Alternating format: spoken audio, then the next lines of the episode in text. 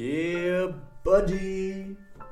Listen, I hope you are all having such a fantastic day. Regardless if your day has ended or started, I pray in Jesus' name that the truth will come before you and that no matter what, you will stand on God's truth, that you'll put on the full armor of God, and that the Holy Spirit will guide you into all truth and that your relationship with God, with everything that you do, will only grow deeper. And talking about relationships, about God or with God, shall I say, our relationship with God, there is something I want to share about that. You see, I've, I've noticed that we cannot have peace with ourselves or between ourselves and God if there is a trace of love between ourselves and sin. We have to understand the objective, the purpose of sin. You see, the devil brought sin into this world to distort our vision of God and God Himself. Think of it like this it's like wearing glasses, and then your glasses get all like misted up, and then you can't see clearly. You're almost half blind, but you see bits and pieces. Now, if you turn to God, He has the cloth to wipe those glasses clean so that you can see clearly and see the truth. But the devil will always make everything look awesome. He will make sin look amazing. And that's why it's called temptation because it becomes a test to us. You see, when we read about Jesus going through the wilderness in Matthew chapter 4, it says, And he got tempted. Temptation is a test. Temptation on its own isn't a sin. It is the action towards temptation that does make it a sin. And it is that love that we have towards certain things in this world that distorts our peace and relationship with God. You see, we have read it so many times in so many different verses. Like, for example, in Matthew 12, verse 30, it says, Whoever is not with me is against me, and whoever does not gather with me scatters. The simple truth of life is this what we face, our back will always be against. You see, the beauty of facing Christ, the beauty of facing Jesus, and there is so much power in Jesus, the name of Jesus, is that we are facing health. We are facing the author of healing. We are facing life itself. We are facing salvation. We are facing forgiveness and mercy and an abundance of grace. We are facing the Son of God, the Messiah. We are facing truth. And that truth pours over us and cleanses us and renews us and restores us. I mean, we all know Psalms 23.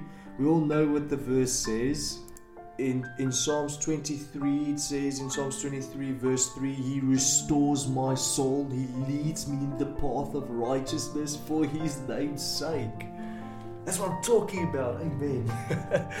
That's what we're facing. We are facing Jesus the author of life, the one who forgive or even forgave some of us.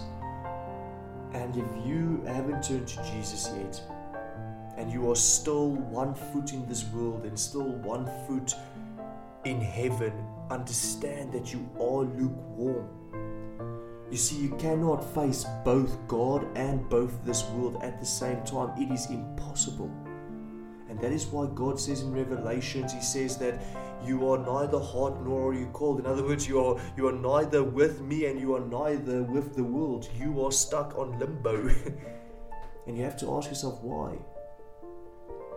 You see, when we face the world, when we face the world, we are facing burdens. We are facing anxiousness and depression. We are facing pleasure for sure, because again the devil makes the world look so tempting with the the whole promise of money and materialistic things and fame and fortune such temporary things like mist in the air whereas again if you face god it is permanence it is eternity, it is life. So I encourage all of you, regardless if you're a Christian or not, I encourage you to do a stock take of your heart and a stock take of your mind.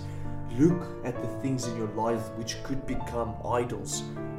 Look at the things in your life and ask yourself, is this thing causing me to actually lose peace in my relationship with God? Is this thing making me struggle? Is this thing, whatever it may be, causing a division? And whatever this thing might be to some of you, even if it's a sin that you may be struggling with, ask yourself and ask the Holy Spirit, ask people bring this sin to life so people can pray for you and ask God to help you. But most importantly, make sure that you are actively trying to break the generational curses and the sin in your life. Make sure you're actively renewing your mind with scripture. Romans 12, verse 2 says, um, it says, uh, do not conform to this world. Sorry, I had a little, a little, a little stop there, but it says, "Do not conform to this world, but be renewed, or be transformed by the renewal of your mind." I kind of, I kind of forgot a bit about what it said. Sorry. My point is simple. Scripture is living and active. God's word literally saturates your mind, and it cleanses it, and then you can see clearly. So that's that's the encouragement for today. That is the encouragement for this week. Do a stock take of things that could potentially be hazardous idols in your life. Take a stock take of things that could draw you away from God and destroy that peace that we all so desperately require in a world that has so much unrest.